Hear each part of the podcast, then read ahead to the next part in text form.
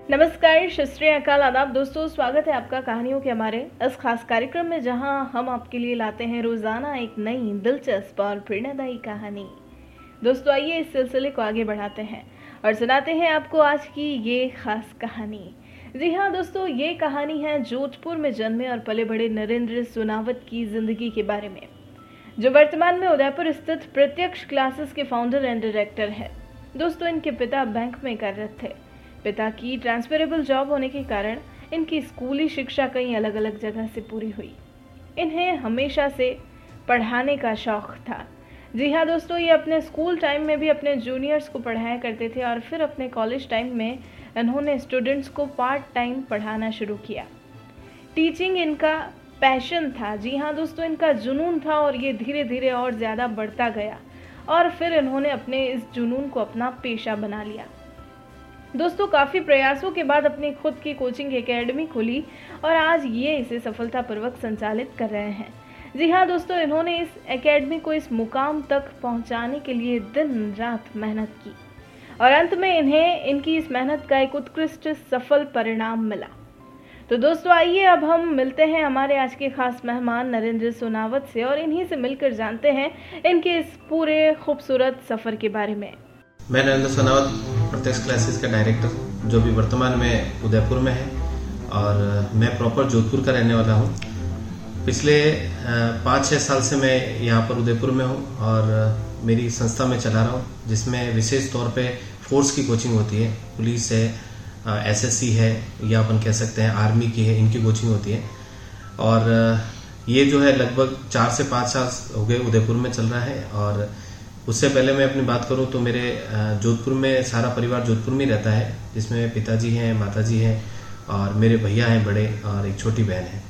बड़े भैया जो है इंजीनियर है और छोटी बहन जो है उनके हस्बैंड जो है वो भी फोर्स में नौकरी है। तो स्टार्ट से फोर्स में लगाव रहा इसलिए उस फोर्स के बारे में ही मैंने कोचिंग की और साथ साथ में जो है बच्चों को मैंने इसी रास्ते में लेके गया। मैं अपने ज़िंदगी के बारे में बताऊँ, जीवन के बारे में आपको बताऊँ तो सबसे पहले मैं बात करता हूँ पिताजी की। तो पिताजी जो है बैंक में नौकरी थी उनकी। तो आपको पता ही, बैंक में हर एक दो साल बाद में ट्रांसफ़र हो जाता है। तो हर जगह में गया अलग अलग जगह पर, जहाँ पापा की सर्विस थी, साथ में रहा। काफ़ी दोस्त बने दुख भी होता था, दोस्त बनते, पिछड़ जाते, बनते बिछड़ जाते, ज़िंदगी चलती रही। उसके बाद में जब टेंथ इलेवंथ में आया तो घूमते घूमते पापा ने सोचा कि नहीं बच्चे जो हैं बार बार डिस्टर्ब होते हैं, भाषा की प्रॉब्लम होती है। अब आपको पता ही राजस्थान के अंदर अलग अलग भाषाएँ हैं, प्रत्येक जगह अलग अलग भाषा बोली जाती है। एक्सपीरियंस तो हुआ भाषा का, पर हर जगह मुझे नई जगह जाता हूँ तो प्रॉब्लम आती थी। तो पापा को कहीं फील हुआ कि नहीं, ऐसा नहीं होना चाहिए। तो जब मैं ट्वेल्थ तक पहुँचा था, तब पापा हमको जोधपुर लेके आ गए घर का मकान बना दिया पापा ने। पापा ने कहा, मैं सर्विस बाहर करूँगा, पर मेरी फैमिली जो है, एक जगह रहे और उनको आगे शिक्षा में प्रॉब्लम ना हो. पापा की ज़िंदगी जुड़ी हुई मैंने देखी है। जब पापा का पहले वाला जीवन काल बताया जो उन्होंने बताया हमको, उसी के आधार पर मैंने सीखा कि नहीं, मेरी पढ़ाई मुझे खुद को करनी है। तो मैं जब टेंथ इलेवंथ में था तो मैं जब टेंथ में था तो एट्थ के बच्चों को ट्यूशन पढ़ाता था।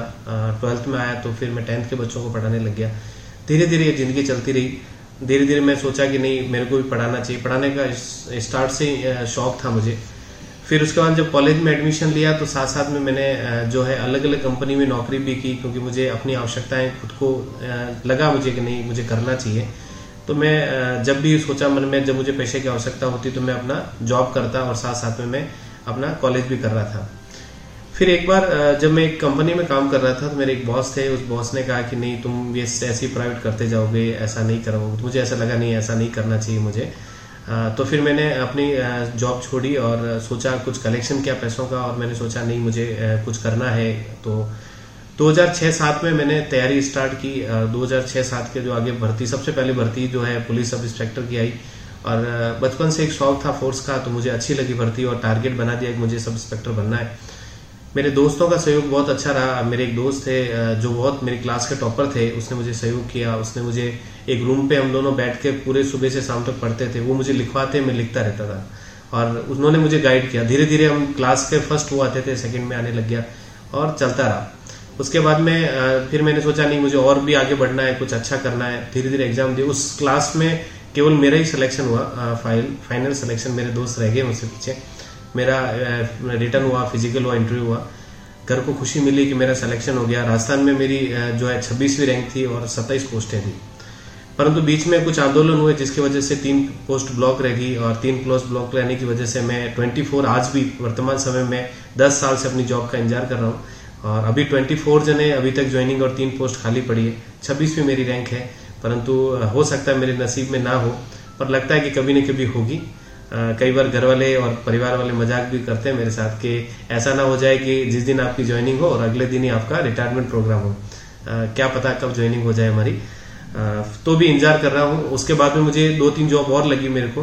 फिर मैंने जॉब किया, छह महीने गवर्नमेंट जॉब थी मेरी। जैसे एज ए रोडवेज़ में मैं था। पर मेरे को कहीं ना कहीं लगता था कि नहीं, मैं गलत रास्ते पे जा रहा हूँ। तो मैंने वो नौकरी छोड़ दी। घर वालों ने बहुत मुझे कहा कि नहीं, ऐसा नहीं करना चाहिए तुम्हें।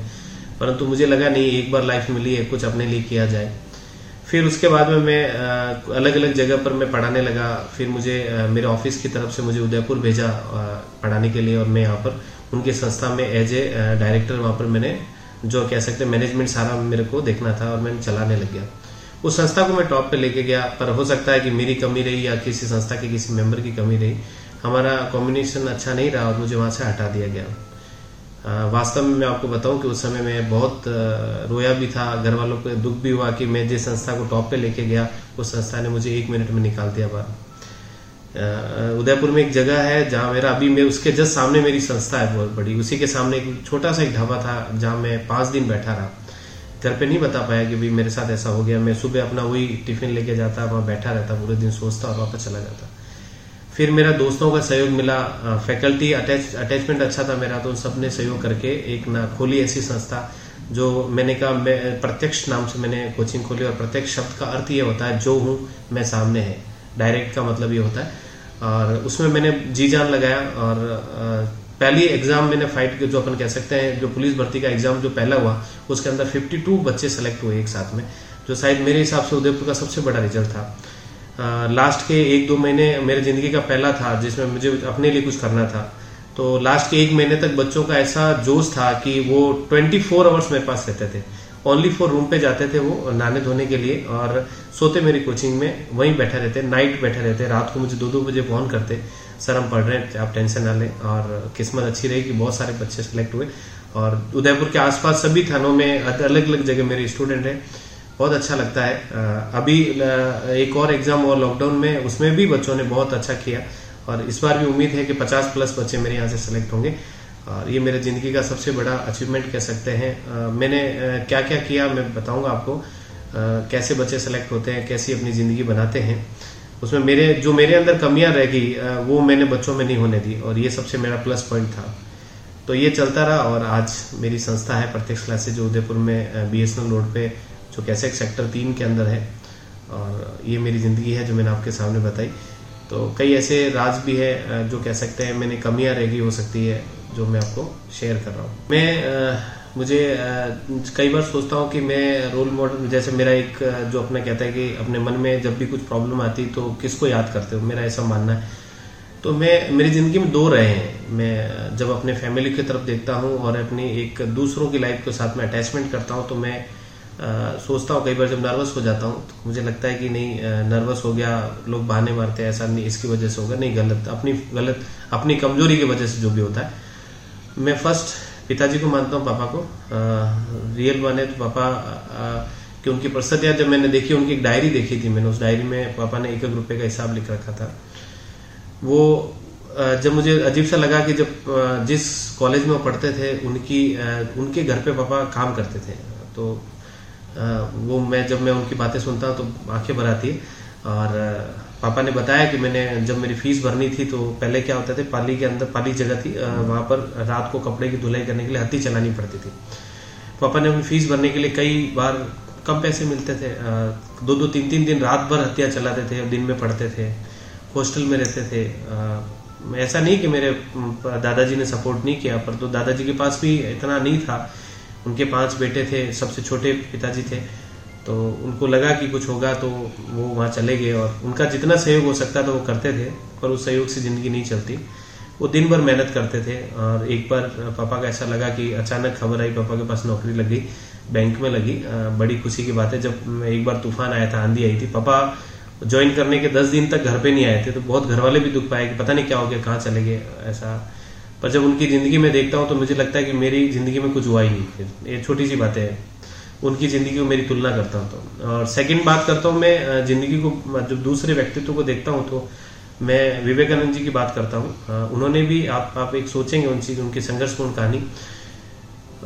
उनके जो अपन कहते हैं कि चारों तरफ़ जो वातावरण है, उस वातावरण में रह करके उन्होंने अलग अलग जाकर, जगह जाकर के संघर्ष किया। और संघर्ष में जाकर के अपनी ज़िंदगी की कथा सुनाई उन्होंने।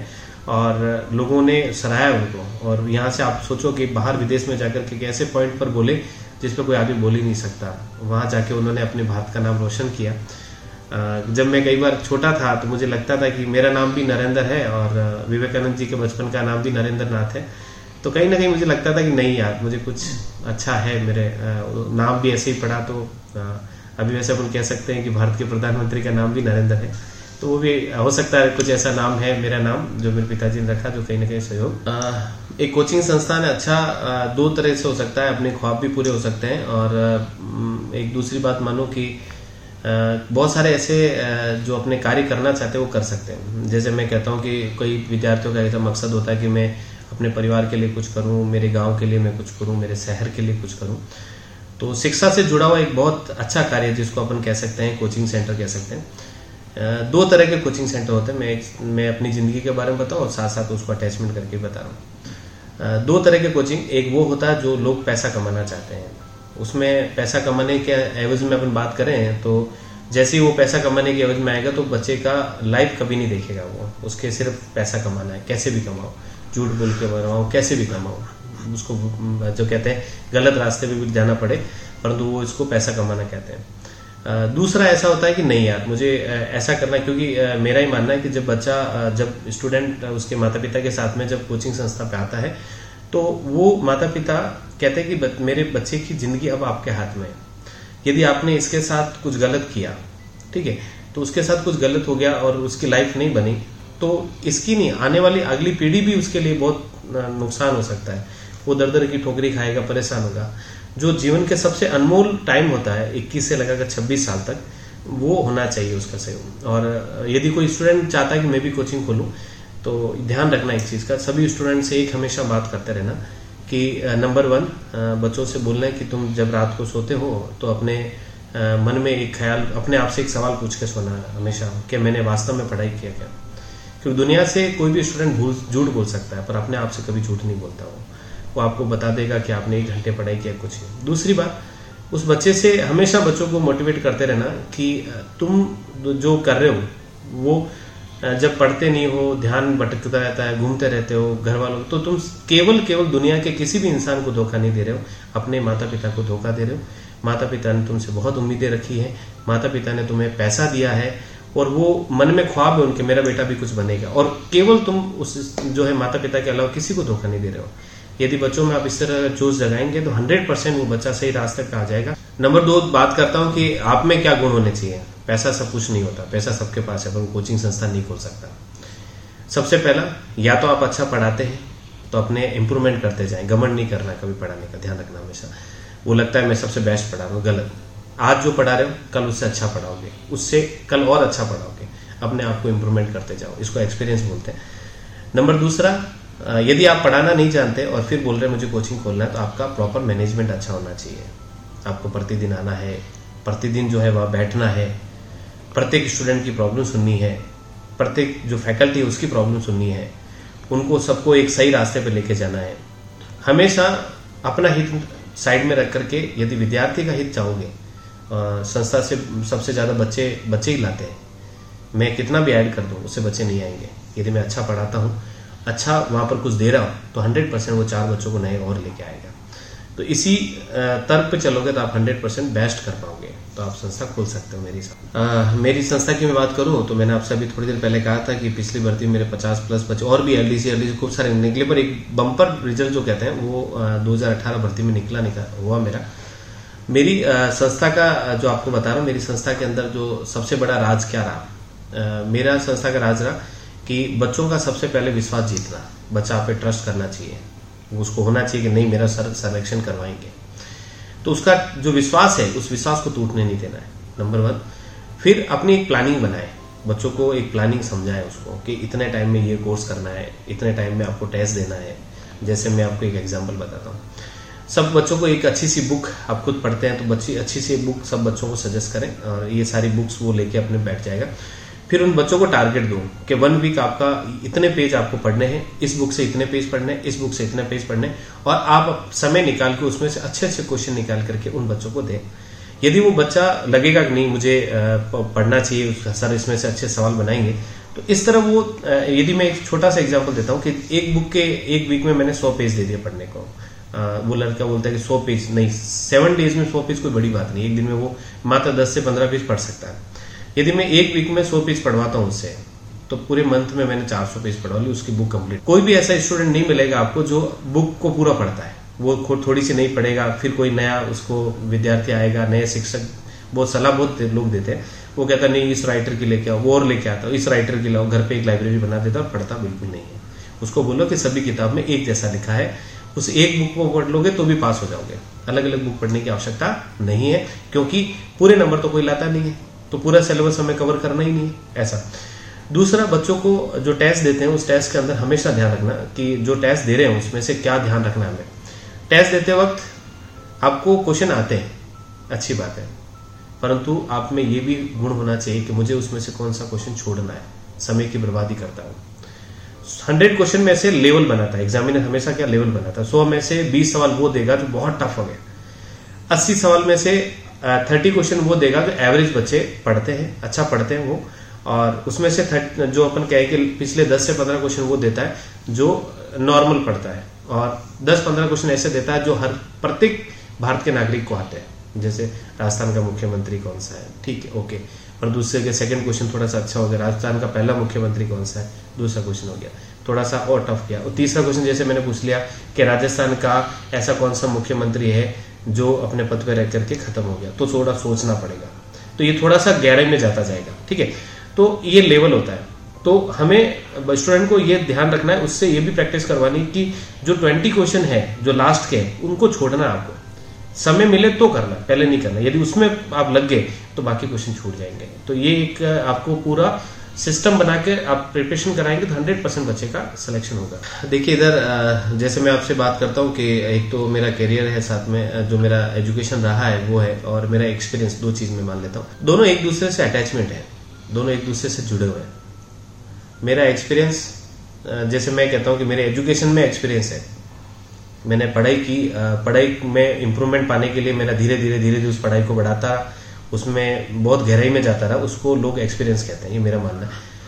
और जैसे मैं पढ़ता नहीं, और मैं दूसरे फ़ील्ड में जाता, जैसे मैं कहता हूँ एज ए मैं पेंटर होता, और मैंने जो है बीए या बीएससी की, और मैं नए नए राह पे चला गया पेंटिंग करने तो मैंने पहले कुछ नहीं किया। तो मेरा शिक्षा अलग हो गया, मेरा एक्सपीरियंस अलग हो गया, ठीक है?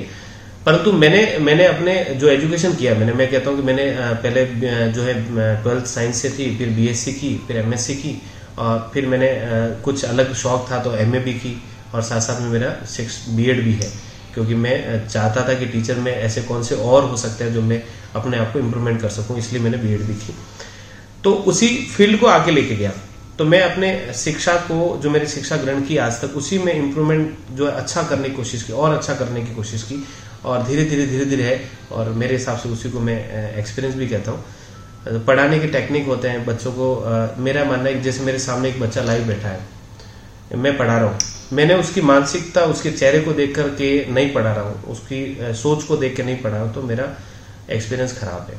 और मैं जब नया था, तब मैं उसको चेहरे को देख के नहीं पढ़ाता था। परंतु धीरे धीरे मैंने सोचा कि मैं जो पढ़ा रहा हूँ, यदि उसके समझ में नहीं आएगा तो उसका चेहरे के रंग बदल जाएँगे।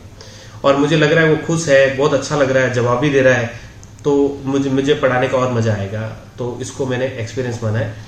और ये एक्सपीरियंस और जो मेरा एजुकेशन है, दोनों एक साथ में अटैच है। मैं अपने लाइफ के बारे में बताऊँ, अच्छे मोमेंट बताता हूँ आपको। जो मैं बचपन आप देखिए, मैंने आपको अभी कहा कि पापा जॉब में थे बैंक में थे तो अलग अलग जगह रहा मैं।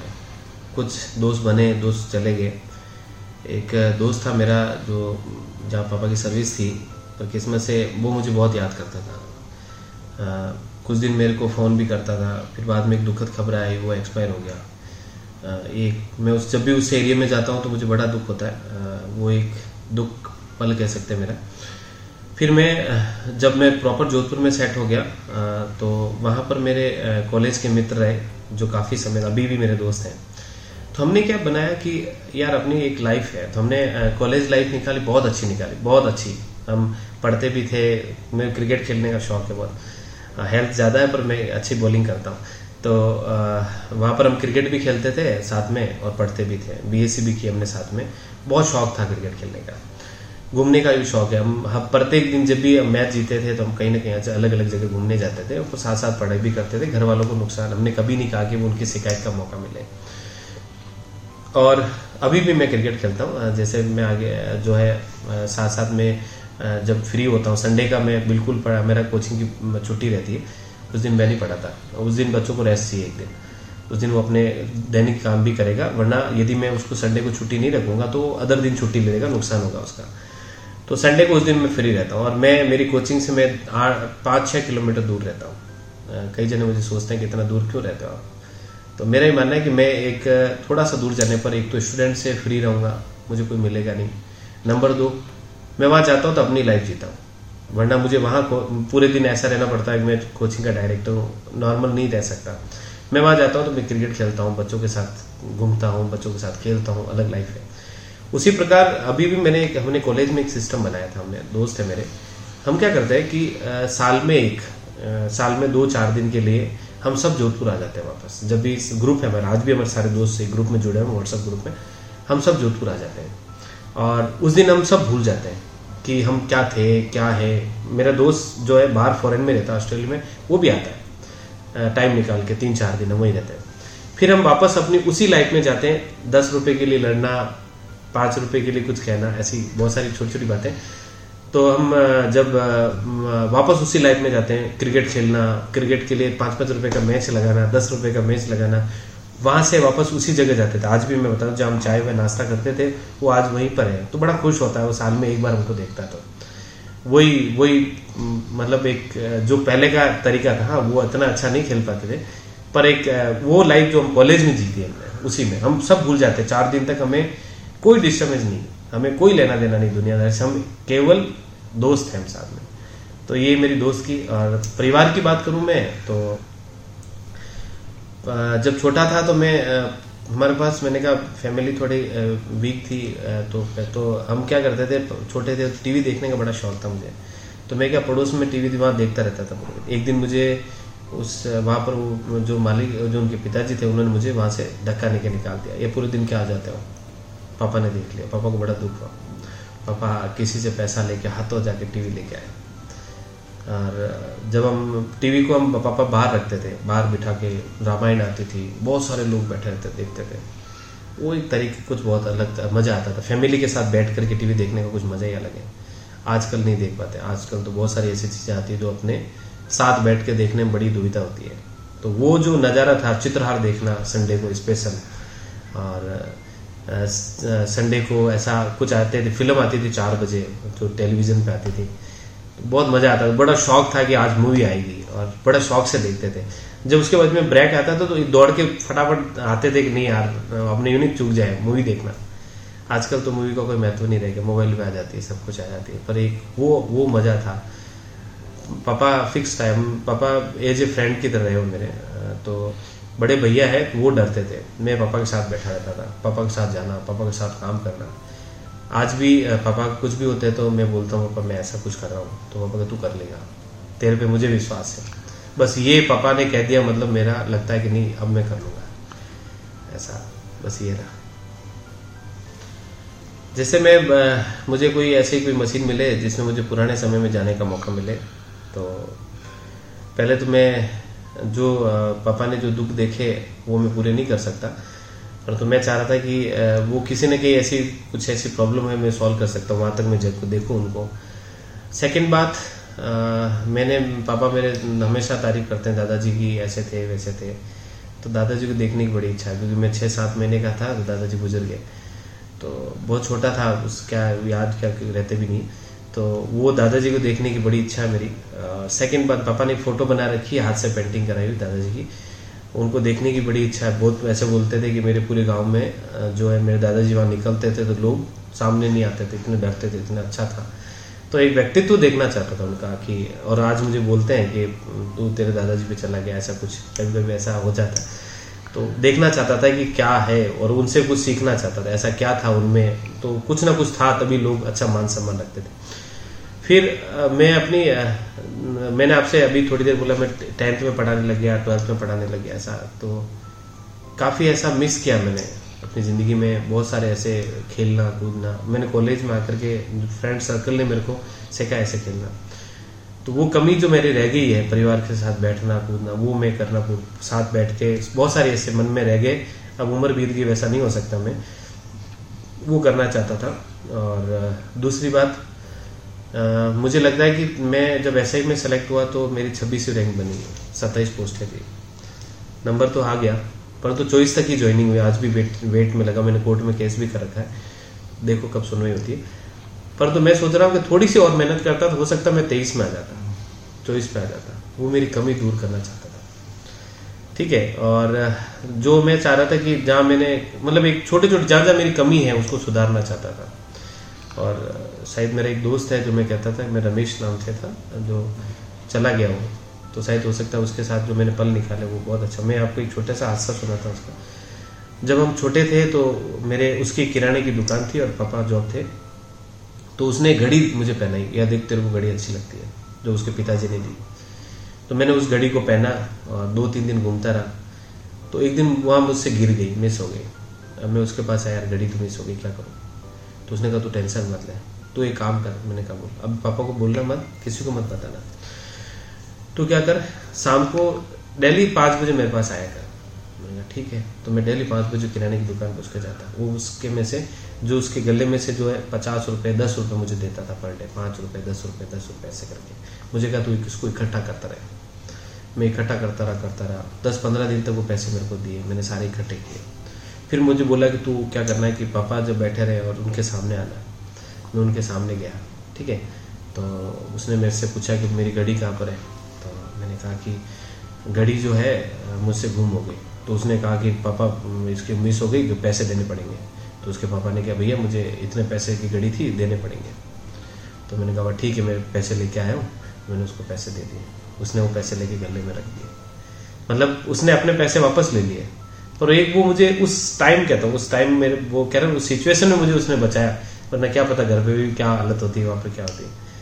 और फिर मैं जब टेंथ में आया था तो वो उसने पढ़ाई वढ़ाई छोड़ दी थी और वो जो अपने था ना, आइसक्रीम का खेलने लगा था, वो लगाता था। तो वो स्कूल का जब भी मेरी छुट्टी होती तो गेट पे खड़ा रहता, मेरा दोस्त आएगा दोस्त आएगा। तो मैं जब वहाँ से स्कूल से निकला और सीधा मैं उसके पास बैठा रहता, मुझे सब कहता, आज ये आइसक्रीम खाएगा, आज ऐसा खाएगा। तो मैं उसके साथ इंजॉय करता था बैठ के। फिर मेरे से जैसी छुट्टी होती तो मेरे वहाँ से मुझे घर तक पहुँचाने आता थैला लेकर के। फिर वो वहीं बैठा रहता, पूरे दिन वही मेरे घर के आसपास ही। जैसे मैं बाहर निकलता, मुझे बुलाता बैठे यहाँ, बैठ गया तो एक वो याद है, जब मैं वहाँ से जोधपुर आ गया तो दो साल बाद में उसके एक भाई को फ़ोन किया। मैंने कहा कहाँ पर है? काफ़ी दिनों के कॉल नहीं आ रहा तो उसका महेंद्र भाई है। तो उसने मुझे सूचना दी। तो कैसे हुआ? कुछ भी समझ नहीं आता। तो ये दोस्त उसको मतलब उसके साथ जो पल निकाले, वो वापस मन करता है कि उसके साथ अच्छा। फिर मैं अभी लाइफ में जैसे अभी हम सब कोचिंग करते हैं, एक अजीब सी कई बार मन में करता है, गुस्सा भी आता है अपने ऊपर। परंतु जब हम सुबह आठ बजे कोचिंग आना है, हम आना ही आना है मतलब आना तो आना ही आना है। और शाम को छः सात बजे थकार के घर जाते हैं हम दिन भर थकान होती है। पर मेरा ही मानना है कि जब हम घर चले जाते हैं, सुकून की ज़िंदगी वाइफ भी जॉब करते हैं मेरी वाइफ भी जो आप सोचो मेरे बच्चे भी स्ट्रगल कर रहे हैं अभी, हम दोनों जने बाहर रहते हैं, पूरे दिन। वो दो तीन तो मेरे तीन भाई साहब है मेरे, बड़े भाई साहब तो उनकी वाइफ की डेथ हो गई तो उनकी एक बच्ची है। तो वो उस बच्ची को मैं अपने पास लेके आ गया, मेरे पास ही रहती वो। भैया ने दूसरी मैरिज कर ली और वो अपने लाइफ में सेट तो मेरे तीन बच्चे हो गए, पहले दो ही थे, एक लड़का और एक लड़की, और वो भाई साहब की बच्ची मेरे तीन बच्चे हो गए। तो अब वो तीनों अपना, एक दूसरे में खुश है। पर जब हम दिन में शाम को चाहते हैं ना छः बजे, सात बजे घर पहुँचे, इधर वाइफ आती है रमज़ान आती जो दिन भर की उनकी हरकतें और वो जो हमें बातें बताते हैं, ऐसा हुआ, वैसा हुआ, ऐसा हुआ। तो कई बार ऐसा लगता है कि थकान खत्म हो गई। तो वो पहले, घर पे बात करना, ऐसा हमको ऐसा। फिर साथ बैठ के सब एक साथ खाना खाना, उसमें निकल जाता है फिर थोड़ा घूमने जाना। ऐसा जो ये करते हैं ना तो उसमें थकान खत्म हो जाती है। और मैंने आपको पहले ही बताया कि संडे स्पेशल होता है मेरा। संडे को क्रिकेट खेलना दोस्तों के साथ बैठे रहना, बातें करना, दस ग्यारह बजे मन जाके सब मतलब एक परिवार के साथ बैठना। एक दिन मेरा ही मानना है, जो भी बिज़नेस करते हैं, जो भी करते हैं, एक दिन अपने परिवार को देना चाहिए। बाद में पछताओगे। क्यों? क्योंकि एक लाइफ निकल जाएगी। उसके बाद परिवार के पास ना तो टाइम रहेगा, ना आपके पास टाइम रहेगा। अभी सुनहरा मौका जब बचपन बच्चे छोटे होते हैं तो उनकी जैसे वो अठारह उन्नीस को हो जाएँगे, फिर आपको थोड़ी सी उनके बीच में गैप आ जाएगा। तो अठारह उन्नीस तक जो बच्चों के साथ बैठ के आप बातें कर सकते हो, वो ज़िंदगी में कभी नहीं कर पाओगे तो ये दो लाइफ है, दोनों के साथ जी सकते हैं अपन। अभी एक मैं और बात बताऊँ आपको कि अभी जो कोविड नाइन्टीन का जो अभी समय निकला है, शायद सबसे दुखदायी पल है, जो ये एक साल निकला है। उस एक साल में बहुत सारे लोग बिज़नेस खो चुके हैं, अपनी नौकरी खो चुके हैं। उसके एवज में काफ़ी डिप्रेशन में चले गए लोग, जिन, और हादसे भी बहुत सारे हो गए। किसी ने पिताजी को खोया, किसी ने बेटा खोया है किसी ने माता, माँ को खोया है। किसी ने पत्नी को खोया है किसी ने बच्चों को खोया है। बहुत बहुत एक बहुत दुखदायी पल निकला। आ, मैं बताऊँ मैं जब मेरी यहाँ कोचिंग थी तो मैं किस्मत ही मानो कि मैं उन्नीस तारीख को पापा से मिलने चला गया विद फैमिली चला गया मैं जोधपुर उदयपुर छोड़ के जोधपुर चला गया। इधर बाईस तारीख को जो है संडे को ये लॉकडाउन लग गया उसके बाद में। तो उसके बाद पिताजी वहीं रहा मैं पापा मम्मी के साथ ही रहा। और साथ साथ में ऑनलाइन में पढ़ाता था तो जॉब तो मेरी चल ही रही थी। परंतु अलग रूम में बैठ के मैंने ऑनलाइन देखा। मैंने एक दो चीज़ सीखी कि ऑफलाइन के साथ ऑनलाइन का भी क्या महत्व रहता है? वहाँ पर मैंने खूब पढ़ाया और बच्चों से जुड़ा रहा मैं। बच्चों को समझाया मैंने कहा देखो एग्ज़ाम कभी भी हो सकते हैं। तो मैं उनसे अटैच में रहा साथ साथ में। मैंने जो मानो कि लॉकडाउन में तीन महीने जो निकले थे उस समय स्टार्ट के उस समय मैंने पढ़ाया रेगुलर उसमें मैंने 180 घंटे पढ़ाई किए थे बच्चों को। तो वहाँ मैं जुड़ा भी रहा, पूरे दिन पढ़ाना, शाम को मिलना। परंतु मैंने बहुत चीज़ें सीखी है उसके अंदर।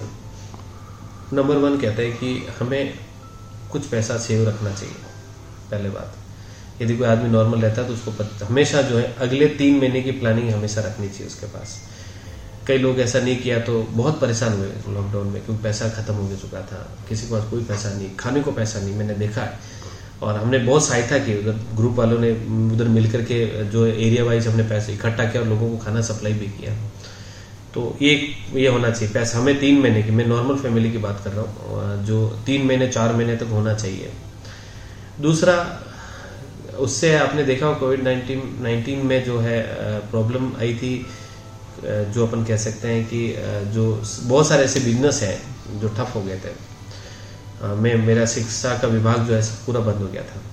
तो उसको साथ साथ में अल्टरनेट कोई ना कोई और रखना चाहिए प्लानिंग होनी चाहिए। जैसे मेरा बिज़नेस था कपड़े का।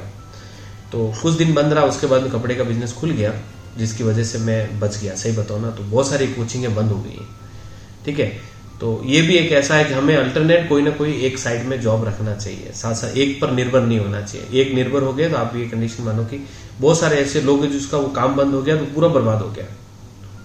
खुद बर्बाद नहीं हो उसके पूरे परिवार को ले गया हो उसके बच्चे गर्त में चले गए उसकी लाइफ खराब होगी बच्चों की लाइफ खराब होगी ऐसा। एक बिज़नेस डूबे तो दूसरा, एक अल्टरनेट हमेशा बिज़नेस रहना चाहिए, मेरा ही मानना ये मैंने सीखा उसमें। तो मेरे कपड़ों का बिज़नेस है, उसकी वजह से मैं बच गया और मेरा वापस कोचिंग खुल गया और उसको सहयोग मिल गया और मेरा वापस रूटीन सही बैठ गया। तो ये मेरा प्लस पॉइंट रहा। तो हमेशा ध्यान रखना, ऐसी मुसीबत कभी भी किसी भी समय आ सकती है। और जो ये प्रॉब्लम रही थी जो आप, आपने देखा होगा, लोगों को पहली बार पता चला कि हमारी इम्यूनिटी इम्प्रूवमेंट होनी चाहिए, जिसकी अच्छी रही मेरी किस्मत बढ़िया माने, कुछ भी माने, मेरे परिवार में एक भी प्रॉब्लम नहीं हुई किसी को। कोई पॉजिटिव नहीं आया। पापा, मम्मी, भाई, कोई भी, मेरे बच्चे, यहाँ तक कि मेरे कॉम्प्लेक्स में जहाँ रहते हम, हमारे आस पड़ोस सारे पॉजिटिव हो गए। मेरी फैमिली बच गई। अब क्या कारण था, मैं नहीं जानता। परंतु तो मेरे घर वाले में, और आप मानो कि एक घर पे खाना रखा था प्रोग्राम ये हमने बहुत बड़ी गलती की थी। खाना रखा था। वहाँ हमने बच्चों को भेज दिया। जिसने खाना खिलाया, वो पॉजिटिव जिसने खाना बनाया, वो पॉजिटिव उसके दोनों पास में बैठे थे, वो पॉजिटिव दूसरे दिन रिपोर्ट आई पॉजिटिव मैं घबरा गया, बुरी तरह। परंतु बाद में मेरे बच्चों की नेगेटिव रिपोर्ट आई। अब ये क्या था, क्या नहीं, मैं नहीं जानता। पर मेरे घर में किसी भी मेंबर को प्रॉब्लम नहीं हुई। और मैं, मेरे जैसे ऑनलाइन प्लेटफॉर्म है मेरा वहाँ पर मेरे तीन फैकल्टी पढ़ाती है। First number second number third number third number मैं पढ़ाता हूँ। फ़र्स्ट नंबर मैथ्स के पढ़ाते हैं सेकंड नंबर बायो पढ़ाते हैं थर्ड नंबर मैं रीजनिंग पढ़ाता हूँ। First number positive second number positive मेरे को नहीं हुआ। आ, क्या नहीं हुआ ये मैं नहीं जानता। पर हो सकता है कि मैंने कुछ अच्छा हो सकता है मैंने अच्छा किया हो मेरे पिताजी ने किसी ने किसी ने अच्छा कार्य किया जो मेरे काम आ गया इसलिए मैं बच गया। और मैं कुछ नियम पालना करता रहा डेली उठ करके दिन में तीन टाइम गर्म पानी पीना और शाम को सुबह जो है, जैसा जैसा गवर्नमेंट ने निर्देश दिए थे, उसकी मैंने पूरी पालना की। हो सकता है उसने मुझे बचा लिया। इसलिए आगे भी हो सकता है ऐसी प्रॉब्लम आ जाए तो उसका भी आप विशेष तौर पे जो गवर्नमेंट कहती है, उसके अनुसार चलेंगे तो ऐसी प्रॉब्लम नहीं हो सकती। फिर एक और बात बताता हूँ मैं आपको। जैसे कई जने मतलब मैंने देखा, मैं जैसे मैं, जब मैं हमेशा एक जैसे मैंने कोचिंग स्टार्ट की उससे पहले मैंने अलग अलग जॉब की तो मैं हर जगह इंचार्ज बन के रहा। जैसे मैं कहता हूँ कि मुझे एक संस्था ने बाड़मेर वहाँ पर भेजा था। वहाँ पर भी एक एज इंचार्ज के रूप में। उदयपुर भेजा तो मुझे एज इंचार्ज के रूप में। तो मुझे कई बार लगा यार ऐसा क्यों हो रहा है? तो कई मेरे साथ वाले भी कहते हैं, आप इंचार्ज बना के भेजा। तो मैंने कहा कि हो सकता है कि मेरी ज़िंदगी मैंने हमेशा एक टाइम मैनेजमेंट हमेशा रखा है। और हमेशा जो है उस कंपनी का हित चाहा है और ईमानदारी रखी मैंने। जब मैंने वहाँ से छोड़ा था तो मेरी पूरी इंक्वायरी हुई थी हमारी। तो उसमें मैं किस्मत से मेरे जोड़ बाकी में गलत हो गई और सात हज़ार रुपये मेरे निकल रहे थे उसमें से। बाकी मेरा ओके। ईमानदारी रखी नंबर वन हो सकता है मेरी ईमानदारी ने, हो सकता है मेरे मैनेजमेंट ने। इसलिए मुझे हमेशा एक लीडर बना के रखा है। ठीक है? कॉलेज में था, तब भी ऐसे ही था। मगर ग्रुप में कोई भी काम होता तो मुझे आगे करते थे। और हर जगह मैंने देखा, मेरे कॉम्प्लेक्स में भी मैं मेंबर हूँ। तो उन्होंने मैं जाते मुझे जिस दिन मैं वहाँ पर मैंने रजिस्ट्री की, उसके तीसरे दिन मुझे मेंबर बनाया उन्होंने। क्या था ये मैं नहीं जानता, परंतु मैंने कुछ सीखा है, कभी दबके नहीं रहना अच्छा सोचो सबके लिए अच्छा कार्य करो, झूठ मत बोलो, और किसी के लिए भी अहित मत चाहो ये मेरे हिसाब से सबसे बड़ा मेरा गुण है, जिसकी वजह से मुझे हमेशा लोग अच्छा चाहते हैं, और कहीं ना कहीं मन में कितना भी कोई आदमी बुरा हो उसके मन के अंदर हमेशा ये मेरी अच्छाई उसके घर कर जाती है और मुझे इस रास्ते पर सही ले जाती है। मैंने अपनी ज़िंदगी सारी आप लोगों के सामने बता दी और मेरे अपने कैसे कैसे मैंने संघर्ष किया है, कहाँ का मुझे खुशी मिली है, सारी शेयर की मैंने आपके साथ में।